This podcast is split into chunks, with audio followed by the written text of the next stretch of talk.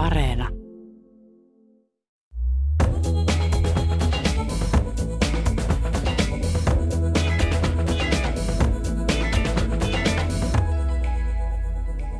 Perheen äiti Diana on potenut kaksisuuntaista mielialahäiriötä viimeiset 16 vuotta.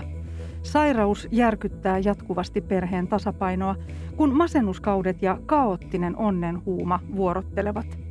Samalla kun Diana kamppailee hoitojen ja lääkityksen kanssa, hänen miehensä Dan, tyttärensä Natalie ja poikansa Gabriel yrittävät pitää arjen kasassa. Svenska Teaternissa 5. marraskuuta ensi-iltaan tuleva musikaali vie katsojan syvälle hahmojen sisimpään. Se kuvaa sitä, kuinka vaikeaa ja samalla helppoa on rakastaa ja ymmärtää lähimpiään. Musikaali Next to Normal on kuvaus psyykkisestä sairaudesta ja läheisriippuvuudesta. Se kuuluu Pulitzer-draamapalkinnon saaneiden musikaalien joukkoon. Minä olen Pia-Maria Lehtola, Dianaa esittävä Maria Ylipää. Lämpimästi tervetuloa Kulttuuri Ykköseen. Kiitos paljon. Maria Ylipää, olet esiintynyt televisiosarjoissa Rikospoliisi Maria Kallio ja Luottomies ja musikaaleissa Helsingin kaupunginteatterissa, Tampereen työväenteatterissa ja Svenska Teaternissa ja voitit parhaan naisnäyttelijän kultaisen Venlan 2017 pääroolistasi rikossarjassa Aallon murtaja. Olet teatteritaiteen maisteri ja olet erikoistunut musiikkiteatteriin. Olet ollut mukana West Side Storyssa, Savoissa, Chespo Svenska, Svenska Teaternissa ja nyt seisot taas Svenska Teaternin lavalla koskettavassa ja vahvassa rockmusikaali Next to Normalissa. Kävin katsomassa musikaalin harjoituksissa ja koin, että olin vahvassa terapiasessiossa. Kehotin ystävääni ottamaan nenäliinan mukaan. Sinullekin kävi näin vuonna 2009 New Yorkissa. Miksi? Joo, kyllä. 2009. Mitäs mä olin silloin vanha? 28 vuotta. Mä olin mun rakkaan ystävän ja kollegan anna ja Tuokon kanssa New Yorkissa. Kävin siellä laulutunneilla ja sitten tietenkin ahmittiin musikaaleja niin paljon kuin ehdittiin viikon aikana ja yksi oli Next to Normal. Ja me ei hirveästi tiedetty siitä tota, tarinasta etukäteen ei ole tuotettu. Selvä oltiin vaan, että niin, tämä on nyt niin kuin, tota, tosi tuore, hyvä, uusi musikaali. Ja satuttiin pääseen sitten katsoa myös originaali kästin versio vielä siinä vaiheessa.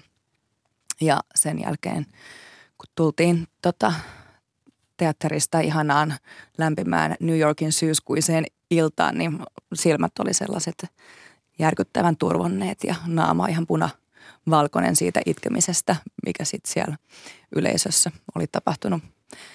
Et olin kyllä tosi koskettunut siitä musikaalista siellä silloin ja tota, vasta sitten viime vuosien aikana tota, sit kollegani Alexander Lykken kanssa, kun mietittiin, että mitäs me voitaisiin seuraavaksi tehdä yhdessä, niin sitten tuli puheeksi Next to Normal. Ja mä en vielä tajunnut, että hetkinen, jes mä rupean olemaan niin vanha, että mä voisin oikeasti tehdä tämän roolin. Et silloin se niinku, oli niin vahva kokemus silloin vielä alle kolmekymppisenä, mutta nyt sitten kun on täyttänyt 40, niin nyt, nyt sen voisi tehdä, mikä on ihanaa tässä myös tässä vanhenemisessa, että saa osaksensa rooleja, missä on enemmän sisältöä, syvyyttä, kirjoitettu hyvin. Niissä on elämää mukana ja sitten semmoista niin painoa, mitä tulee sitten eletyn elämän myötä. Mikä silloin ensimmäisellä kerralla, kun näit tämän ja olit silloin nuorempi, mikä, mikä silloin itketti? No tuossa on niin hirveästi, mikä itket. Se on, se on niin nerokkaasti kirjoitettua musiikkiteatteria. Ei millään lailla tyypillinen musikaali, jos ajattelee, jos, jos ei sillä lailla ihan ole semmoinen musiikkiteatteri entusiast, että tietää paljon niin kuin musi, musikaalin sisällä, kun se lajityyppi pitää sisällänsä niin hirveän monenlaista erilaista tyylilajia. Niin jos ajattelee ihan vaan, että mikä ehkä voisi tulla musikaalista ensimmäiseksi mieleen tyylilallisesti, niin toi ei ole semmoinen tyypillinen musikaali, että se on paljon lähempänä näyteltyä näytelmää ja draamaa kuin sitten musikaali genressä, missä on paljon show-elementtejä ja myöskin dramaturgisesti pysähdytään monesti kuuntelemaan jotain tunnettua isoa hienoa biisiä. Että tämä on totta kai musiikkiteatteria sillä lailla stilisoitua ja kohotettua, kun se on musikaalia laulettua, mutta että siinä on koko ajan hyvin vahvat tilanteet ja koko ajan musiikki vie sitä tarinaa eteenpäin. Siellä on yhtään semmoista kohtaa, että nyt vaan pysähdytään kuuntelemaan jotain, jotain, jotain biisiä ja vaan että se vie sitä tarinaa koko ajan eteenpäin. Ja mä itse asiassa tuossa muutama viikko sitten, kun treenattiin, niin sanoin, sanoinkin Aleksille, että hetkinen, että siis on niin ihanaa tehdä tätä, kun unohtaa sen, että laulaa. Ja tässä on, tässä on niin vahvat tilanteet, että on koko ajan menossa eteenpäin. Että kun mä niin kuin niihin Dianan saappaisiin hyppään, niin sitten se vaan niin kuin hujahtaa. Ja niin tapahtuu niin kuin vaan hyvin kirjoitetuissa jutuissa, että siellä ei ole semmoisia pisteitä, että okei, miten mä kannan tämän tilanteen, miten, miten mä ratkaisen tässä, että miten mä saan tämän niin kuin toimimaan. Vaan että se on niin kuin lähinnä, tässä on mm, alusta pitäen musta ollut semmoinen – semmoinen niin kuin ajatus kirkkana mulle, että kunhan vaan mä en pilaa tätä materiaalia. Mm. Että siinä on niin kuin syynsä, miksi on Pulitzer-voittaja tämä teos, että mahdollisimman hyvin ja rehellisesti ja suoraan ja heittäytyen, kun vaan tekee tämän materiaalia ja tuottaa tämän ulos, niin että se, niin kuin, se toimii ja se ulottuu ihmisiin. Ja mitäköhän sä kysyt? Niin, että mikä mua kosketti? Joo, niin se, se, se, että kun tämä on niin hyvin kirjoitettu, niin tässä on niin monelle eri, monelle eri ikäiselle ihmiselle myöskin samaistumispintaa. Ja sitten kyllä mua on koskettanut, kun mä oon neljävuotiaana katsonut sa, tota, viimeiset kiusaukset, niin jos kysyt multa, että mikä mua itkettää, niin jos mä oon niinku pien, pienestä lapsesta niinku oopperoita katsonut ja itkettänyt niin, että tämä on niinku ihan sellainen piece of cake, että tämä koskettaa. Mutta se on, se on niin hyvin kirjoitettu ja niin justiinsa niin useilla tasolla samaistuttava – että ei pelkästään tarvi olla niin kuin mielenterveys asioita, joihin samastuu, vaan että se on perheen dynamiikasta, ensiihastumisesta, rakastumisesta, ää, pitkästä parisuhteesta, äiti-tytär-suhteesta. Siinä on niin paljon aineksia. Jos on jonkun perheen jäsen joskus ollut itse, niin mä luulen, että tästä löytyy kyllä niin kuin samastumispintaa. Ja sitten musiikki on tosi koskettava, että se menee musta niin kuin sit musateatterissa, kun se menee, se lävistää se musiikki jonkun semmoisen semmoisen niin kuin suojan, mikä meillä monesti on, että se musiikki sitten aukaisee, aukaisee niin kuin meidän sisusta ottaa vastaan sen, sen tarinan, että tuossa se musiikki ja tarina on niin hienosti kirjoitettu käsikäteen. Esität erään perheen äitiä, jolla on kaksisuuntainen mielialahäiriö ja koko perhe kärsii tämän äidin rinnalla. Tämä Brian Yorkin ja Tom Kittin musikaali on sinulle ollut niin tärkeä tosiaan, että halusit, että tämä esitetään myös meille. Kun sinä ja musikaalin isä näyttelevä Alexander Lykke esiinnyitte yhdessä Chess-musikaalin pääosissa, te tiesitte, että haluatte tehdä yhteistyötä toistekin. Ja tosiaan te olette toivoneet Next to Normalin Svenska Teatterin ohjelmistoon. Miten tämä prosessi eteni? Joo, se, kun löytää ihmisen, jonka kanssa se tota, työnteko sujuu, ei tarvita sanoja siihen, se jollakin meidän äänen, äänien intonaatio kanssa, jotenkin, että se niin näyttelijöys ja muusikko, muusikkous niin kuin toimii niin hyvin yhteen, niin sitten haluaa tietenkin tehdä semmoisen ihmisen kanssa töitä. Mulla on paljon noita muusikkokollegoita, joiden kanssa tietenkin mun sitten se yhteistyö on alkanut 2000-luvun alusta, kaikki mun noin bändin kundit, niin nyt Alex on niin semmoinen niin viime, viime vuosien ja, ja varsinkin niin siis musikaali, musikaalin kanssa, niin me oltiin sitten, että vitsi, että halutaan tehdä. Ja Chessissä ei ollut hirveästi näyteltävää, se on niin kuin enemmänkin se musiikki siinä Chess Svenska, että se ei ole niin vahva tarina, niin me mietittiin, että mitä, mitä me päästään tekemään jotain hyvää musa, niin kuin musateatteriesitystä. Ja sitten silloin Chessin aikana – Jessin aikana ruvettu puhua. Alex varmaan heitti, no miten se olisi Nexus Normal, että se on ihan käsittämättömän hyvä rooli se Diana. Sitten mä ei kun niin onkin.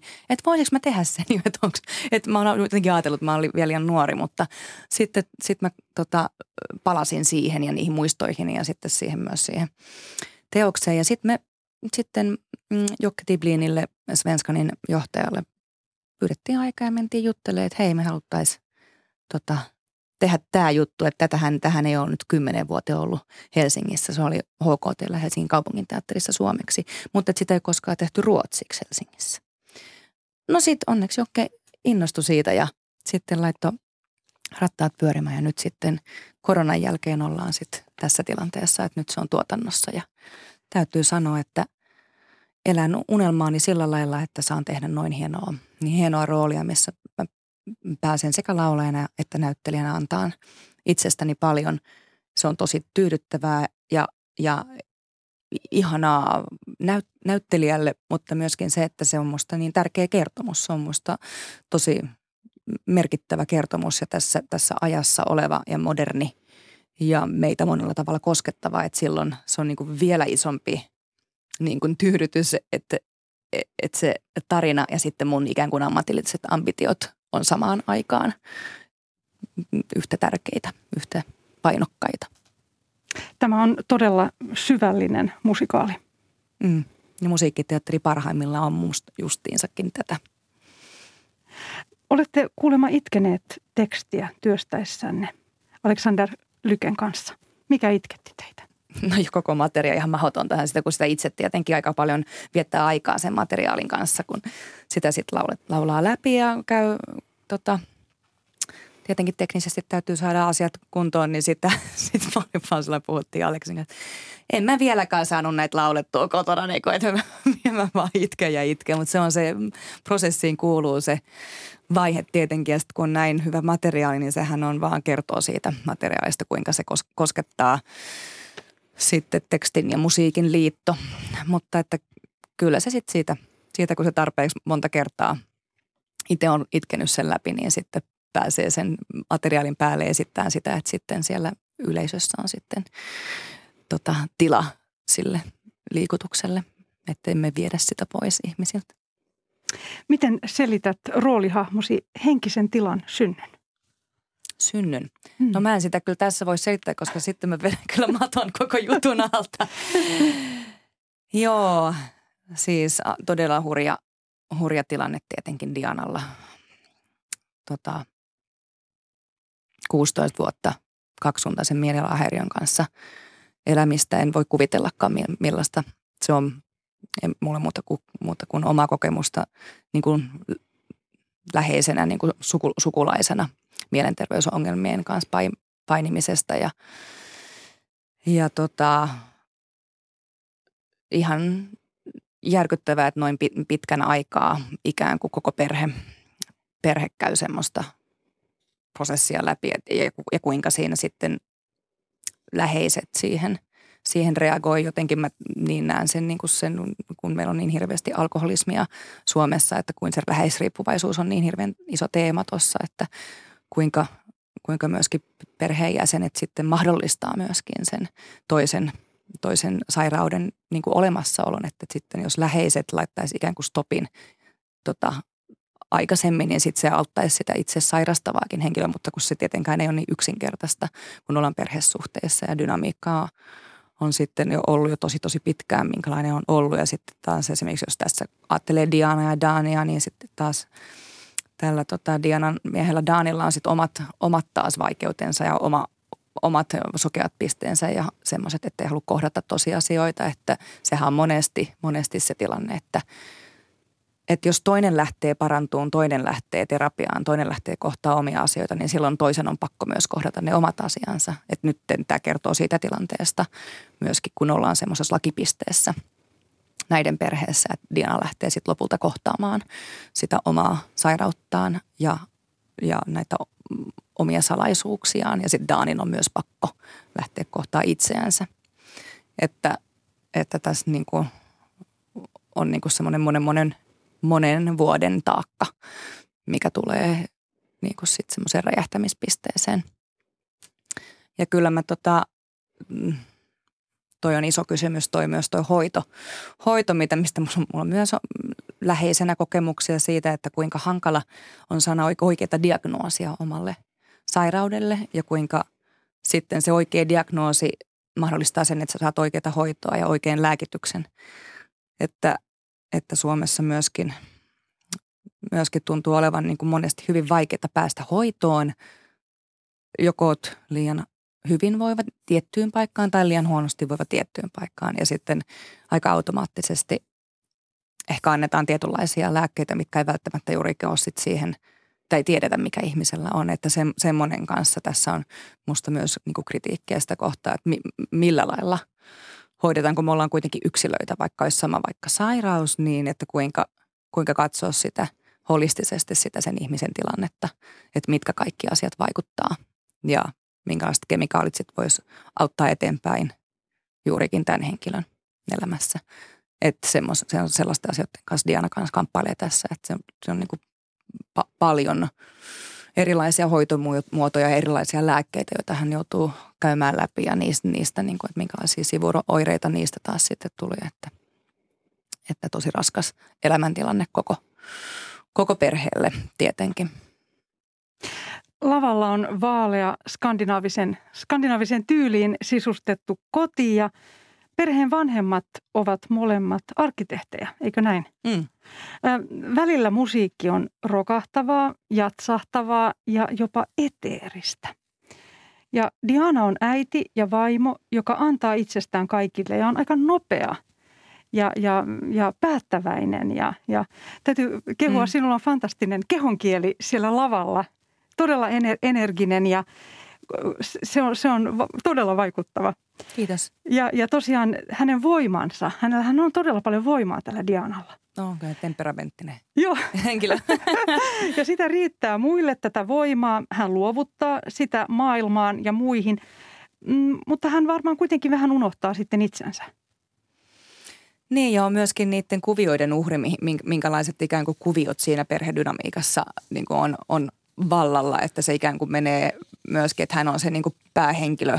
Hän on se niin kuin shown keskipiste, minkä ympärillä koko, koko homma pyörii ja sehän on niin kuin karhunpalvelus silloin hänelle myöskin, että se täytyisi katkaista se, se kuvio, että kaikki, kaikki pyörii niin kuin sen ympärillä, että milloinkaan masen, niin kuin masentunut kausi, milloinkaan on sitten semmoinen niin ylimenevä kausi ja, ja, ja uudet lääkkeet ja lää, niin kuin, lääkärit sun muut, että, että eihän hän siinä hyvin voi siinä, niin kuin, että on sen myrskyn silmässä koko ajan kaikki muut peesaa, peesaa siinä ympärillä, että siinä myöskin tota, sitten varmaan tietenkin jokainen yrittää parhaansa aina ja yrittää rakastaa, rakastaa tota puolisoa ja, ja lapsiaan niin paljon kuin pystyy, mutta että me ollaan niin vaillinaisia ja vajavaisia, että – että sitten siihen tarvitsee jonkun muun, jonkun, jonkun, jonkun, isä, jonkun ison seinän, jonkun ison törmäyksen ennen kuin semmoinen saa sitten jonkun uuden suunnan.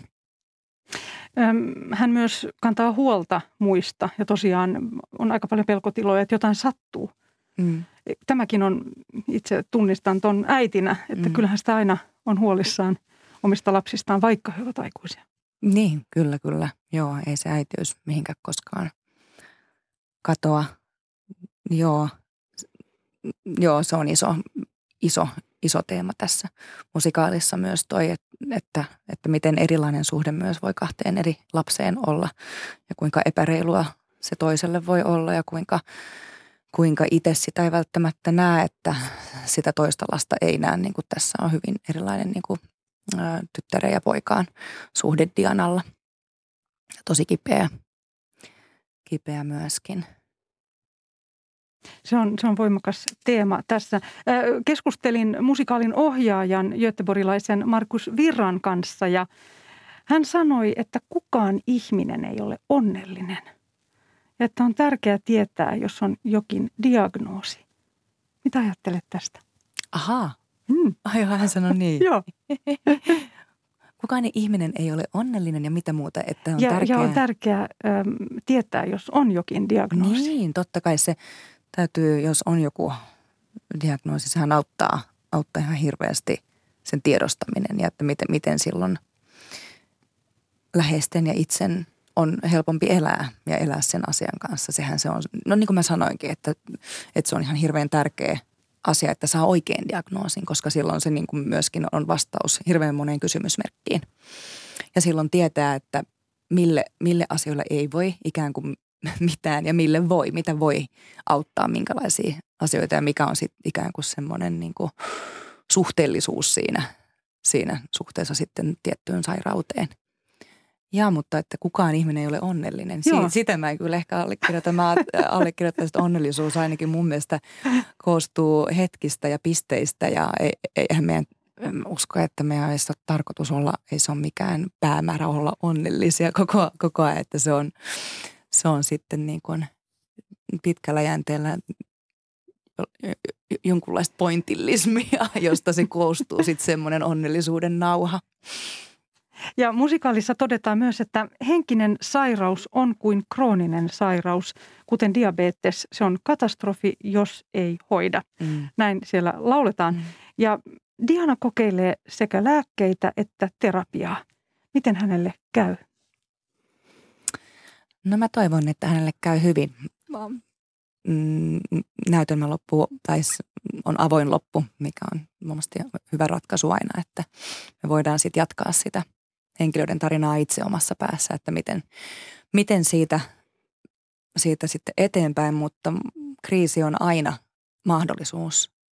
Se on aina iso kriisi, mahdollisuus johonkin, johonkin uuteen ja toivottavasti myös mahdollisesti aina johonkin parempaan. Et mä ainakin ajattelen, että, että tota, Diana tästä omasta kriisistään niin kuin menee kohti valoa.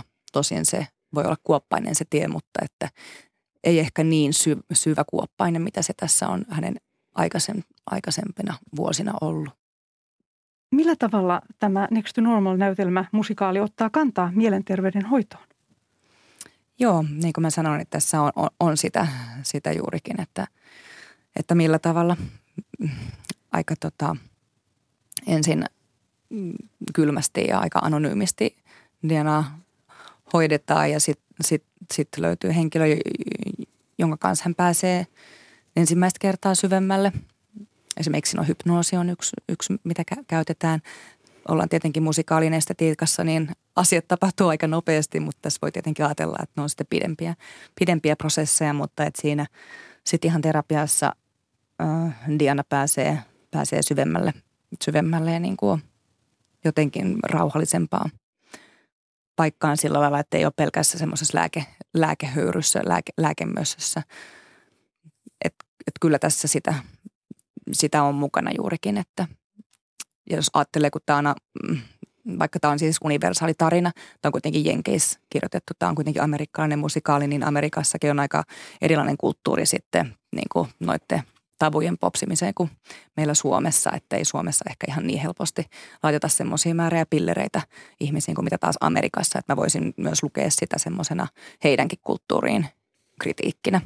Mutta että ihan yhtä hyvin meidänkin yhteiskunnassa, niin kuin mä sanoin jo tuossa aikaisemmin, että aika helposti pillerit määrätään ennen kuin ollaan niin kuin ihan sit oikeasti menty syville sinne juurille, että mistä kaikki johtuu, että miksi ihminen voi, miten hän voi. Ohjaaja on myös sanonut, että musikaalin aihe voi myös olla vakava ja dramaattinen, niin kuin, niin kuin tässä. Ja hän käytti esimerkkinä Hairia, Hamiltonia, Renttiä ja juuri tätä Next to Normalia. Itse koin, että koska aihe on niin kipeä, niin musikaalin viihteellisyys auttaa kohtamaan tämän aiheen. Katsoja ei tee vastarintaa.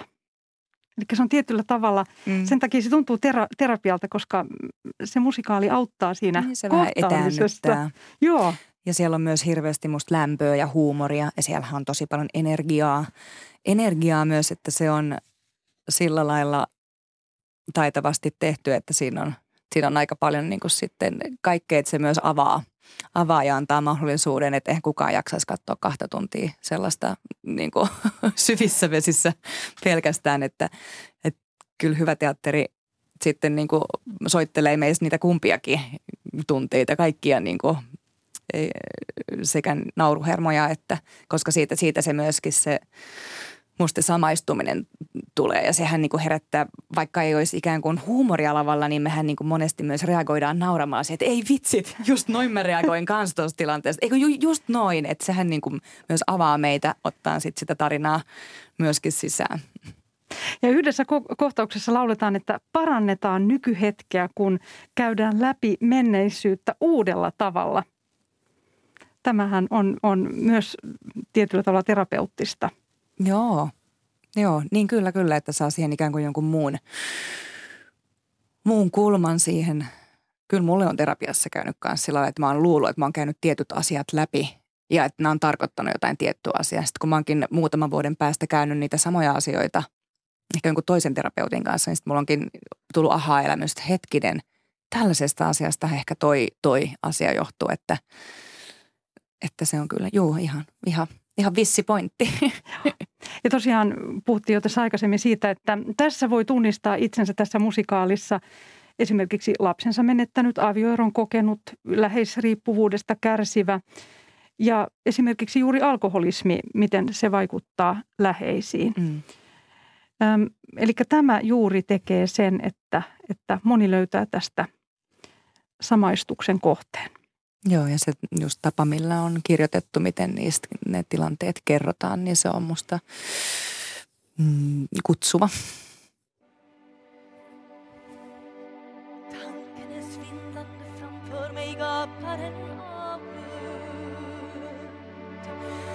Hela mitt väsen gör uppror och vill säga nej. Frågan är väckt och nu darrar min själ inför som att du inte finns till. Fast jag trodde på dig. Vem skulle hjälpa mig ut här livet här ute? Vem skulle ge mig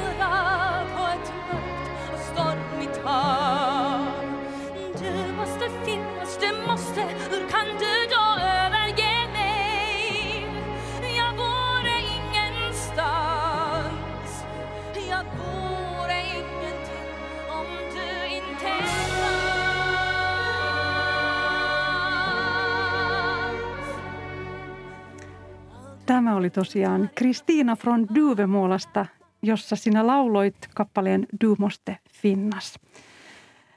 Tämä on ko- koskettava. Olen itse nähnyt tämän Svenska Teatterin lavalla ja, ja, ja täytyy ottaa nyt sitten tosiaan Kristiina från Duvemuola ja Abban, Björn ja Benni mukaan tähän lähetykseen. Vuonna 2012 Abban Benny Andersson ja Björn Ulveuksen säveltämä ja käsikirjoittama musikaali Kristiina från Duvemuola – oli menestys Ruotsissa, jossa sen näki kaikkiaan miljoona ihmistä. Ja musikaali pohjautuu Wilhelm Muubergin maastamuuttaja epokseen ja pääroolin esittäjä sinut Maria Ylipää valittiin 1500 hakijan joukosta. Abba Benni, Abban Benni ja Björn ovat julkisuudessa kertoneet, että laulat aina virheettömästi. He kuulemma rakastavat sinua. Millaista oli työskennellä heidän kanssaan? Niin, toi nyt on tuollaista mainostekstiä, mitä nyt tarkoittaa virhettömästi, mutta tota, joo, oli, se, sehän on hyvinkin, oli mulle toi neljä vuotta Kristiinan roolia mm, tosi, tosi eri, erityinen ajanjakso elämässä. En mä tiedä, tuleeko semmoista enää, enää koskaan tietenkin, että kolmessa eri kaupungissa samaa roolia ja se on niin niin iso myöskin musikaalikirjallisuudessa oleva rooli, jos ajatellaan nyt näitä rooleja, mitkä on semmoisia megalomaanisia, niin ehkä toi, minkä mä tein ennen Kristiina Elfaba Wicked-musikaalissa on semmoinen ihan järjetön rooli, mikä oli ennen Kristiina se ja sitten Kristiina ja tämä Diana, nämä on niin kuin erilaisia, eri, eri tyylillisiä, mutta hirveän tota, isoja ja hyviä musikaalirooleja, niin sitten Kristiina – tietenkin toi pituus myös neljä vuotta on aika hurja, hur, hurja homma, missä mä opin ihan hirveästi. Ja sitten tietenkin kun se on tota Ruotsissa, niin tuollainen kansalliseepokseksi niin kuin laskettava kirjallisuus, sarja, kirja, teos, niin tota Bennylle ja Björnille se on niin tärkeä juttu ollut niin kuin niiden rakas lapsi, että se oli kyllä ihanaa päästä, päästä sitten tekemään ja myöskin näkee, miten hirveän tärkeä asia ja teos se heille on, että siihen suhtautui niin isolla rakkaudella ja aika eri lailla kuin ehkä sitten tyyli vaikka esimerkiksi Jukebox-musikaaliin Mamma Mia, joka on sitten heidän, heidän biiseistä niin kuin kasaan koottu juttu, että se on se, mikä teatterissa on parasta, että se tarina on niin ja se materiaali on hyvä, hyvä ja syvä ja ne sitten heille niin tärkeä, että sitten kaikki halus olla tekemässä sitä, kun se oli kuitenkin silloin tehtiin alkuperäisteos Ruotsissa ja sitten sitä jos sen jälkeen he ei ole sitä antanut myöskään muiden tehdä. Että sitten se saatiin tehdä täällä Svenska Teatternissa, että sitten he halusivat olla tosi vahvasti mukana siinä.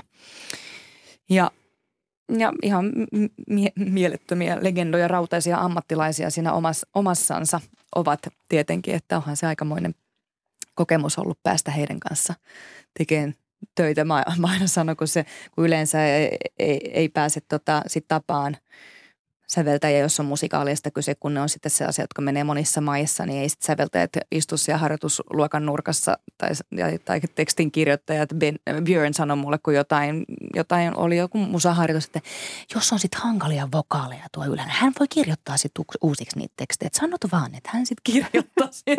Ai jaa, no, no joo, okei. Okay. Kyllä mä nyt yritän treenaa nämä sillä lailla, että nämä menee hyvin. Mutta esimerkiksi tommonen tommonen, että saa olla niin lähellä, lähellä niin kuin itse tekijöitä, niin sehän on ihan tosi, tosi erityistä ja spesiaalia. Ja, Millaisia ihmisiä he ovat? No tosi mukavia ja eihän musta niin kuin kaikista isoimmat starat, niin eihän tarvitse sit yrittää, yrittää mitään. Sitten tietenkin kun me oltiin siinä niin kuin työ, työryhmän, sen huomaa, että sitten jos ollaan isommassa tilassa tai jossain, missä on mediaedustaja, niin heillä on kyllä aika selkeä sitten tietenkin niin kuin semmoinen niin kuin pitää etäisyyttä, että heiltä varmaan halutaan ihan hirveästi koko ajan joka paikassa ja että ne, he kun kävelee jossain, niin se kyllä niin kuin heidät huomataan kyllä. Että sitten se oli sitä aina ihanaa, kun oli niin kuin työtilanne, niin eihän se, se on itse asiassa työn, työn tekemistä, että eihän siinä sitten niin kuin sillä lailla ajattele, että kenen kanssa sitä tehdään, että tehdään mahdollisimman hyvin ja tehdään niin kuin ammattimaisesti, että kovan, kovan luokan tekijöitä. Ja sitten kun mä oon niin nuori, että mulla ei ole semmoista, mulla ei ollut semmoista abba-vaihetta, kun ei, ei, ei he niin kuin, se musa merkitse mulle niin kuin mitään, niin sitten mulla ei ollut semmoista semmoista, niin kuin, mitä voisi olla, jos mä olisin ollut vanhempi, että se abba-vaihe olisi ollut jotenkin, niin se olisi varmaan ollut sillä paljon niin kuin, ikään kuin, että olisi täytynyt ottaa kierroksia alas ennen kuin päästään siihen työnteon niin kuin makuun, mutta ei siinä mitään ihan, ihan mahtavaa ja tota, ihanaa, kun voi heittää läppää ja huumoria Benny ja Björnin kanssa olen nähnyt sinut niin monta kertaa nyt Svenska Teatterissa ja, ja, ja ruotsin kielellä esiinty, esiintyvänä, niin haluaisin aina puhua sinulle ruotsia. Niin, se on hauskaa. Se on, se on jännä. Niin. Oli vaikea haastatella suomeksi. Millä tavalla ruotsin kieli on muuttanut sinua? No muun maailma on tietenkin laajentunut sen, sen myötä. Mm, 2005 mä tein ensimmäisen jutun Svenskaniin – ja silloin en vielä uskaltanut puhua sit ruotsia näyttämön ulkopuolella, että vaan pelkästään näyttämällä, mutta silloin se niin kuin alkoi se sit sen kielen kanssa työn, työnteko. Ja, ja kyllä mun suomeni on paljon laveampi ja rikkaampi sen kielen suhteen, että mä, mulla on nyt kumpikin meidän virallinen kieli työkielenä ja että mulla on, mulla on ihmissuhteita, ystävyyssuhteita ja, ja tota, työsuhteita ruotsin kielellä ja se on ihan selkeä, selkeä semmoinen, mitä mä käytän koko ajan, mikä mä tietenkin haluan pitää myös aktiivisena. Ja sitten työntekosta pitää aktiivisena. Ja se on myös, mä nautin siitä, että on myös eri energiaa, mitä tulee. Että, että mä tykkään tosi paljon tehdä semmoisissa ensembleissa myös töitä, missä on eri kan, maista ja eri kansallisuuksia. Ja eri, eri murteilla puhutaan ruotsia. Musta se on, se on virkistävää ja tulee niin kuin eri, erilainen niin kuin – sellainen niin kuin fiili, fiilis, erilaisten energi- energioiden sekoitus, kun vaan, että olisi ihan täysin vaan suomalainen tota, työryhmä. Mä na- nautin siitä. Sitten musta on ihana laulaa ruotsin kielellä. Siihen mä oon tota, jo teini-ikäisenä mä oon siihen ihastunut, että mä kuuntelin paljon ruotsinkielistä musiikkia.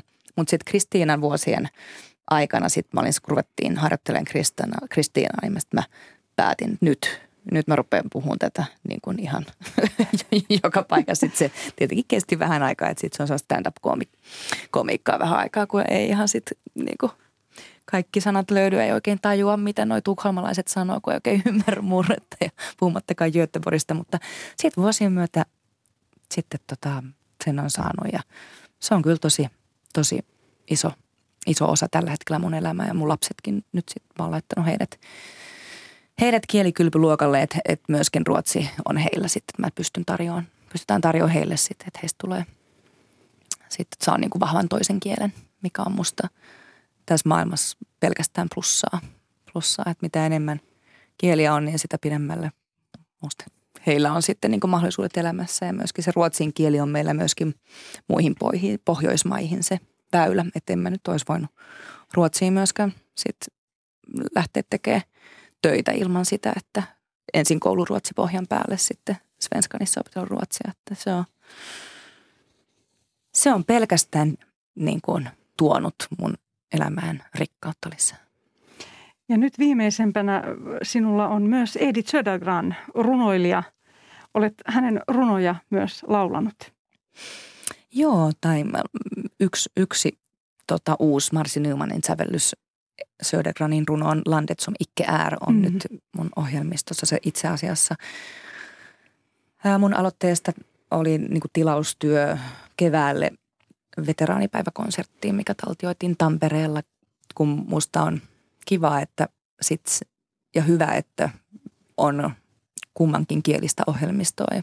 Jos meillä on jotain tällaisia niin kuin merkittäviä jotain merkkitilaisuuksia, niin mä aina yritän sitten myöskin ikään kuin suomenkielisenä ehdottaa, että voisinko laulaa ruotsiksi jotain. Musta se on hyvä, että kun me ollaan kuitenkin kaksikielinen maa, niin se ruotsin kieli tulee myös. Ja silloin sitten mä sanoin Marsille, että haluaisit sä tehdä siitä Södergranin runosta sävellyksiä nyt se on sitten tuorena tämän, tämän, tämän vuoden tuotantona mun ohjelmistossa. Täytyy vielä kysyä, että mitä tämä ruotsinkielisyys, niin kun, mitä se tekee sinulle? Tuoko, tuoko se esille jotain uusia puolia, kun, kun, kun laulat? Millä tavalla se no, totta kai siis, totta kai kun suomi on mun äidinkieli ja tunnekieli, niin silloin niin kuin näyttelijänä se, kun mä, mä laulan myös hirveän monella eri kielellä, mu, muullakin kielellä – sit niin kuin konserteissa. Mutta sitten jos ajattelee niin kuin näyttelijänä, niin sehän etäännyttää mua ikään kuin siitä mun omasta äidinkielestä. Tosin ruotsin kieli on niin hirveän, niin kuin nyt tällä hetkellä niin kauhean tuttu ja sujuva, että se on ollut niin monta vuotta, että mä en edes ajattele, että, että mä puhun ruotsia, vaikka se aina ei ole sit niin sujuvaa, mutta että se on niin ikään kuin tullut osaksi, osaksi mun niin kuin ammatillista identiteettiä. Mutta että se on ihanaa, kun sitten on joku toinen kieli, niin se justiinsa tuo sen ikään kuin roolityön vahvemmin. Se etäännyttää mua siitä ihan mun omasta siviili, siviilipersoonasta.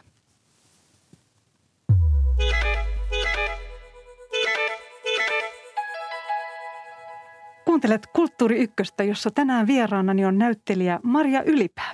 Olemme keskustelleet uudesta musikaalista ja mitä sen kautta nykyihminen voi löytää itsestään. Ja menemme takaisin nyt tähän nykymusikaaliin Next to Normaliin ja tosiaan perjantaina tulee ensi iltaan Svenska Teatteriin. Ja puhutaan vähän myös elämän kipupisteiden kohtaamisesta ja sen merkityksestä ihmisen henkiselle kehitykselle. Puhutaan putoamisesta. Se on eksistentiaalinen tila. Putoamisesta ovat kirjoittaneet muun muassa suomenruotsalainen runoilija Agneta Enkel kirjassaan Falla – pudota vuodelta 1991 ja ranskalainen kirjailija Albert Camus putoaminen kirjassaan kirjoittaa myös tästä. Tämä kirja on vuodelta 1956. Ja näissä teoksissa putoaminen on myös vapauden symboli. Next to Normalin yhdessä vahvassa kohtauksessa Diana laulaa putoamisesta. Falla, hitta, seker, mark. Että täytyy pudota yksin, että vahvistuu. Mitä tällä tarkoitetaan? Joo. Tulee ensimmäiseksi mieleen noin unet, mitä mä rupesin näkemään teatterikouluaikoina, koska mä olin putoamassa monesti stressi, stressissä aika ja se on ensiltä lähestymässä tai jotain justiinsa pelkää, niin sitten vaan, no hyvin tyypillinen tietenkin uni, että on niin putoamassa korkealta, mutta ei koskaan ikään kuin putoisi, mutta se, että se on se vaara, vaara koko ajan. Ja toi itse asiassa toistuu tuo aika monessa kohdassa tuossa musikaalissa. Diana laulaa Holme ja Faller. Mm. Holme ja Faller för gott. Ja sitten lopussa äh, viimeisessä terapiasessiossa, että kanske fallet min enda räddning idag. Että ehkä se putoaminen on se, se vastaus ja, ja se mun pelastus, että mitä jos mä annankin kaiken pudota, mitä sitten tapahtuu. Että ehkä siellä onkin maa alla, joka ottaa vastaan. Ja niinhän se onkin, että tota, jos ei päästä irti, niin ei voi tietää, että, että pysyykö niillä omilla jaloillaan, että se täytyy ottaa se, se tota, pelottava ensimmäinen askel tuntemattomaan. Tuon hauska, kun tämä meidän työhän on koko ajan semmoista siis niin kuin askeleen ottamista tuntemattomaan, mikä on myös mua kasvattanut ihmisenä paljon. Mä oon niin kuin koko nuoruuteni tehnyt semmoisia asioita, mitkä on hirveän kontrolloituja. Niin kuin mä oon viululla aloittanut viisivuotiaana, balletilla kuusivuotiaana. Hirveän, niin kuin, että auktoriteetti sanoo, miten teet ja kun harjoittelet näitä mahdollisimman paljon, teet virheettömästi, niin niin kaikki menee hyvin. Et se on niin se, mihin mä oon kasvanut. Ja sitten teatterikoulussa, kun yhtäkkiä näytteleminen ei olekaan sellaista, että sä et voi tehdä täysin oikein ja niin kuin täydellisesti, teknisesti, että nyt se onkin joku ihan, ihan eri reitti, mikä siihen täytyy ottaa. Niin sitten jokaisen uuden työn edessä ja mm, riippuen siitä, että minkä nyt tota – instrumentin kanssa, sitä on nyt tekemisessä kamera, kameran vai näyttämön vai konsertin, niin se on kuitenkin semmoista niin kuin hyppyy tuntemattomaa meidän, meidän, meidän työ. Ja sitten myös luottamista siihen, että siitä selvitään ja löydetään ja että se kuuluu siihen prosessiin. Jotenkin se on opettanut myös sitten omassa elämässä mua siihen, että, että tota, se ei ole niin pelottavaa, että mä, mä en voi kuolla tästä, jos mä niin kuin uskallan niin kuin jonkun oman elämän kriisini keskellä – niin kuin olla epätietoisessa tilassa ja tota, pudottautua tietämättömyyteen tai johonkin epävarmuuteen. Et siitä monesti juurikin on sitten niin kuin, niin kuin tuossa aikaisemmin puhuttiin kriisistä, kriisi on mahdollisuus, niin sekin on mahdollisuus se, niin kuin, että sit antautuu ja pudottaa ne omat suojamuurinsa. Että mitä sitten tapahtuu. Totta kai sehän on tosi pelottavaa, että tämä on nyt niin, niin järkyttävä tilanne, missä Diana elää, että, että mä en voi siihen – siihen samaistua muuta kuin mielikuvituksessani. Ja sitten käyttää jotain näitä omia, mitä oman elämän niin kuin varrella on tapahtunut omassa kasvussa, niin siitä kai vissiin tuossa musikaalissa puhutaan. Olet itse kokenut tämmöisiä putoamisen hetkiä konkreettisesti tai niin, symbolisesti? niin, symbolisesti sitä, mm. että, että kuinka, äh, mistä päästään irti, jotta, jotta päästä eteenpäin tiettyjen asioiden kanssa – ja myös aika paljon semmoista niin kuin musta rohkeutta ja nöyryyttä vaatii kohdata rehellisesti asiat. Ja siitä tässä on myös kysy- kysymys, että, että on se, niin se on myös turvallista pitäytyä niissä, niissä ikään kuin niissä selviytymismalleissa ja kaavoissa, mitä me ollaan rakennettu ja mitä myöskin monissa perheissä on, että minkälaiset, että me, että me tiedetään, että jos alkaa, nyt alkaa vaikka tietty, tietty jakso tämän ihmisen elämässä. No okei, me tiedetään, miten se tulee päättyyn ja sitten tulee se seuraava jakso, että se on kauhean turvallista myös mennä ikään kuin semmoisten niin kuin kaavojen ja tapojen kanssa, että me ollaan niin kuin totuttu, totuttu sellaiseen, mikä itse asiassa onkin tosi huono, eikä yhtään auta sitten ketään siinä perheessä. Että sehän on myös turvallista pitäytyä huonoissa parisuhteissa ja pitäytyä traumoissa, että monestihan ne traumat myös meissä niin kuin resonoi ihmisessä toiseen ihmiseen, että, että miten, mi, miten saada se ikään kuin kahden ihmisen välitila sillä että, että olisi kaksi erillistä ihmistä ja heillä on omat asiansa, mutta että monestihan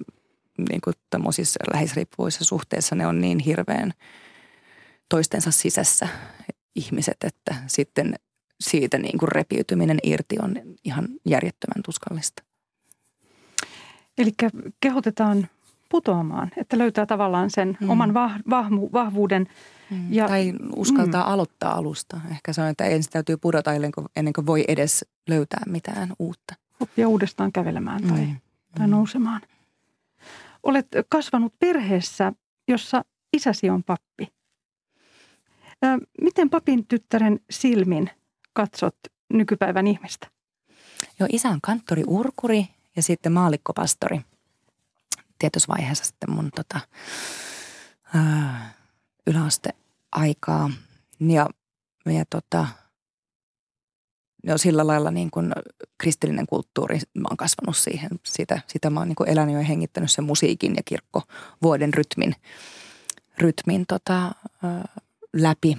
Ja aina ollut hirveästi musisointia kirkossa meidän perheessä ja siinä tota Kanttorilassa kirkon vieressä mä oon niin kuin mun alaaste, yläaste ihan viettänyt. Ja se on hirveän vahva, hieno perinne monella, monella tavalla, tapaa kulttuurisesti ja, ja niin kuin hyviä arvoja ja, ja tosi paljon hyvää, mitä mä oon sanonut mutta myöskin, myöskin sitten tota, sit isä oli niin kuin, tota, enemmän vapa, niin karismaattisen ja vapaa, vapaiden suuntien kanssa tekemisissä. Ja siellä mä olin kanssa sitten sen, sen mä taas koin tosi tosi kahlitsevana. Ja tota, aika lailla monella tapaa elämästä niin kuin etääntyneenä. Ja sen asian kanssa on tehnyt tässä niin kuin paljon myöskin töitä ja ajatustöitä, että kuinka, kuinka semmoiset ajatusmallit, mitä ehkä ylhäältä päin on mulle annettu, niin ei välttämättä kuitenkaan sit mun mielestä toimi tässä ihmiselämässä. Mutta, mutta tota, sekin on semmoinen asia, mikä musta enemmänkin se, mikä sitten siellä ydin on, mihin, mihin mua sit on kasvatettu koko lapsuus ja elämä, niin senkin ihmiset pystyy pilaa. Että ihmiset monesti on sitten siinä, siinä kaiken sen niin kuin hyvän, hyvän niin kuin ajatuksen ja, ja ohjeiden niin kuin välissä, niin ihmiset sitten tota, jollakin tavalla kun se ihminen tulee siihen väliin ja sitten ihmissuhteet ja myöskin yhteisön paine ja täl, tällaiset asiat ja, ja, miten olla hyväksytty jonkun ihmisen silmissä tai jonkun yhteisön silmissä, niin se on kanssa, se on kanssa sellaista tie, tietynlaista niin kuin saman sukulaista riippuvuutta, mitä tässä musikaalissa käsitellään, niin esimerkiksi uskonnollisista yhteisöistä irtautumiseen, mitä tarvitaan putoamista – pimeyteen tai putoamista johonkin tietämättömään, koska semmoinen tota, sitten kahlitseva uskonnollisuus on toisaalta hirveän turvallista, kun sulle kerrotaan, että miten asiat täytyy olla, mutta että, mutta että mikä sitten se on taas elämässä, mikä pätee, että toi on niin hirveän niin kuin iso aihe toi uskonnollisuus, että se, siitä voitaisiin joku parin tunnin sessio pitää sitten – Mut varmasti, Mutta aika paljon joo. samanlaisia, samanlaisia niin kuin, niin kuin tota, läheisriippuvuus ja riippuvuus niin kuin teemoja siitä maailmasta niin kuin nousee ja pystyn, pystyn niin kuin jollakin lailla siirtämään myös tähän niin kuin mielenterveys ja, ja semmoisten asioiden kanssa painimiseen. Mutta mut tämä herkkyys ja valo, mikä sinussa on niin, niin voimakas, niin – kyllä se varmasti kuitenkin sieltä lapsuudestakin on Niin, on tullut. joo. Siis kun kirkko on mulle aina ollut semmoinen hirveän turvallinen ja tietynlainen semmoinen, että, se on, että kaikki on mahdollista ja, ja, ja se koko se musiikki, kirkkomusiikki, kulttuuri, mä oon aina nauttinut siitä. Ihan, se on niin kuin ollut semmoinen se niin opera ja kirkkomusiikki ja, ja siinä on jotain niin mystistä ja maagista siinä ja kaikki ne isot tarinat ja, ja tota – myytit sun muut, että se on jonkunlaista sama, samanlaista kuin mikä te, mitä teatterissa on. Että mä niin kuin koen ikään kuin samanlaisia tunteita, mitä mulla on ollut lapsuudessa kirkossa niin teatterin lavalla, että me ollaan ikään kuin sen meidän ihmisyyden kanssa kummassakin paikassa niin kuin paljaasti tekemisessä. Tai ainakin meidän täytyisi olla. Et, et se on niin kuin se mun kokemus siitä semmoisesta niin kuin täydellisestä vapaudesta ikään kuin, että mä voin olla mitä mä olen. Ja tota, hyväksytty semmoisena kuin mä olen, että se olisi niin kuin parhaimmillaan tietenkin, mihin, mihin niin kuin tietenkin toivoisi, että kirkossakin, kirkossakin tota, ihmiset vois löytää siihen, mutta se, siinä on aika paljon ja meidän joo, kirkolla on monen asian suhteen aika paljon tekemistä, että he tulisi nykypäivä. mutta että semmoinen tietty, varmastikin joo, he, varmaan mun persoonassa ja sitten just semmoisessa joku niin kuin – että millä mua on ruokittu koko mun lapsuus ja, ja nuoruus. Mua on hirveästi viety, viety kulttuuri, kulttuuria katsoon ja mä esikoinen, niin siellä on myös ollut aika äidillä ja isällä niin kuin suoltaa mulle kaikkea. Sitten mä oon ollut vastaanottavainen ja sitten on käynyt niin, että mun, mun joku lahjakkuusosa-alue sitten että mä oon lahjakas siinä, mihin mä oon sitten innostunut. Tietenkin se on semmoista myös semmoista elämäntapaa, että mä oon nähnyt se, äiti ja isä aina, aina tekee musiikkia ja harjoittelee. Se musiikki on ollut niin kuin se meidän niin kuin elämäntapa. Niin sitten mä oon innostunut siitä asiasta ja sitten vielä, sit vielä kun mä oon ahkera ja tunnollinen ja, ja tota pitkäjänteinen, niin sitten kun nämä kaikki jotenkin yhdistyy, niin sitten varmaan se on se, mikä on tuonut mut sitten tähän pisteeseen, missä nyt ollaan. Hien, hienoa. Täytit elokuussa tosiaan 40 vuotta. Millä tavalla juhlistat tätä 40 vuotis syntymäpäivää tänä vuonna projektien, erilaisten uusien projektien kautta? No mä odotan monta vuotta jo, että mä täytän 40 ja nyt mä olen Oi. vihdoin täyttänyt sen 40, koska, koska joo, musta on aivan ihana, ihana olla tämän ikäinen, mitä mä oon ja Musta tuntuu, että, että niin kuin mä saan kiinnostavampia töitä nyt myös vanhem, vanhempana. Se on myös, mitä vanhemmaksi tulee, sitä paremmaksi tulee tässä ammatissa. On, on tietyllä lailla nyt jo niin kuin parinkymmentä vuoden työkokemus takana ja semmoinen niin kuin rutiini ja ammattitaito ja, ja sitten elämänkokemusta, että on niin kuin annettavaa niihin töihin eikä ole semmoista, semmoista niin kuin – että mä oon jonkun perässä, perässä vaan että mä voin niin kuin tästä pisteestä, missä mä nyt oon niin kuin aika rauhallisesti tehdä töitä, niin mikä on ihana, ihana tunne. Ja myöskin, myöskin ihanaa olla omassa elämässä. Tämän ikäinen mulla oli tuossa elokuussa, mulla oli puutarhajuhlat kotona takapihalla, että mä, mä oon kyllä niin kuin juhlien ihminen. Että musta aina, jos on juhlaan syytä, niin kannattaa juhlia, niin kyllä mä todellakin, todellakin juhlin myös omia juhlia ja sitten tota, aika monta ystävää myös täyttää 40 tänä vuonna, niin on tullut heidänkin, heidänkin sitten synttereitä juhlittua. Ja sitten se on aina ihanaa, kun sit saa tota, ö, ystäviä kutsua sen, sen siivellä, että sitten voidaan yhdessä, yhdessä juhli elämää. Et se on kyllä parasta, että kyllä musta on ihana, jotenkin tuntuu, että tämä on kyllä tosi tosi ihana ikä. Ihan, ihan jotenkin mahtava. Ei kyllä kaipaa yhtään nuoremmaksi. Kulttuuri Ykkönen kiittää lämpimästi Maria Ylipäätä ja toivotan sinulle näin jälkikäteen hyvää 40-vuotis jubileevuotta. Ihanaa, kiitos, kiitos. Tätä ohjelmaa oli tekemässä kanssani äänitarkkailija Laura Koso ja tuottaja Olli Kangassalo. Ja huomenna Kulttuuri Ykkösen aiheena on seuraava. 40 vuotta täyttävät Tampere Jazz Happening kiinnostaa yhä. Laulavatko suomenruotsalaiset aina duurissa? Tampere Jazz, Jazz Happening 40 vuotta ja Yle on isosti mukana myös tulevana viikonloppuna. Ylen Riika Holopainen, Jukka Eskola ja taiteellinen johtaja Juha-Matti Kauppinen ja professori Johannes Brusila Åbo Akademiista ovat huomenna mukana Kulttuuri lähetyksessä, jonka Janne Palkisto juontaa suorana lähetyksenä Helsingin musiikkitalosta. Minä olen Pia-Maria Lehtola. Toivotan teille kaikille oikein kaunista päivän jatkoa.